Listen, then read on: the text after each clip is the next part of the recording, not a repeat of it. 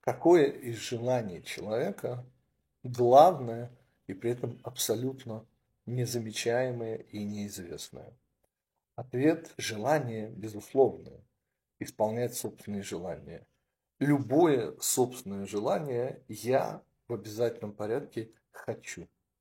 И именно вот это желание, безусловно, хотеть собственные желания, безотносительно к тому, подчинимся ли мы им или сочтем их ужасными, мы их априори, конечно же, хотим. Вот именно это желание и называется с точки зрения традиции еврейского народа фараоном. И понятно, мы говорим сейчас о внутреннем смысле вот этого самого злодейского серого кардинала жизни.